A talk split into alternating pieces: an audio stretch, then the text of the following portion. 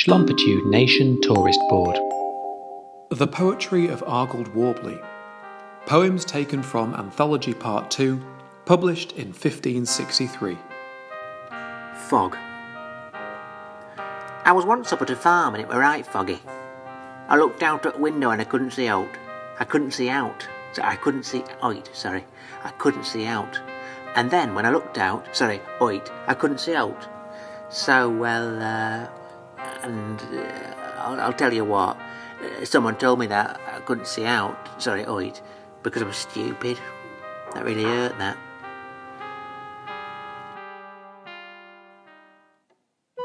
Light. What was that noise? said the pig one day. Oh, it's just a light switch. What was that noise? said the koi one day. Oh, it's just a light switch. What was that noise? said the goat one day. Oh, it's just a light switch.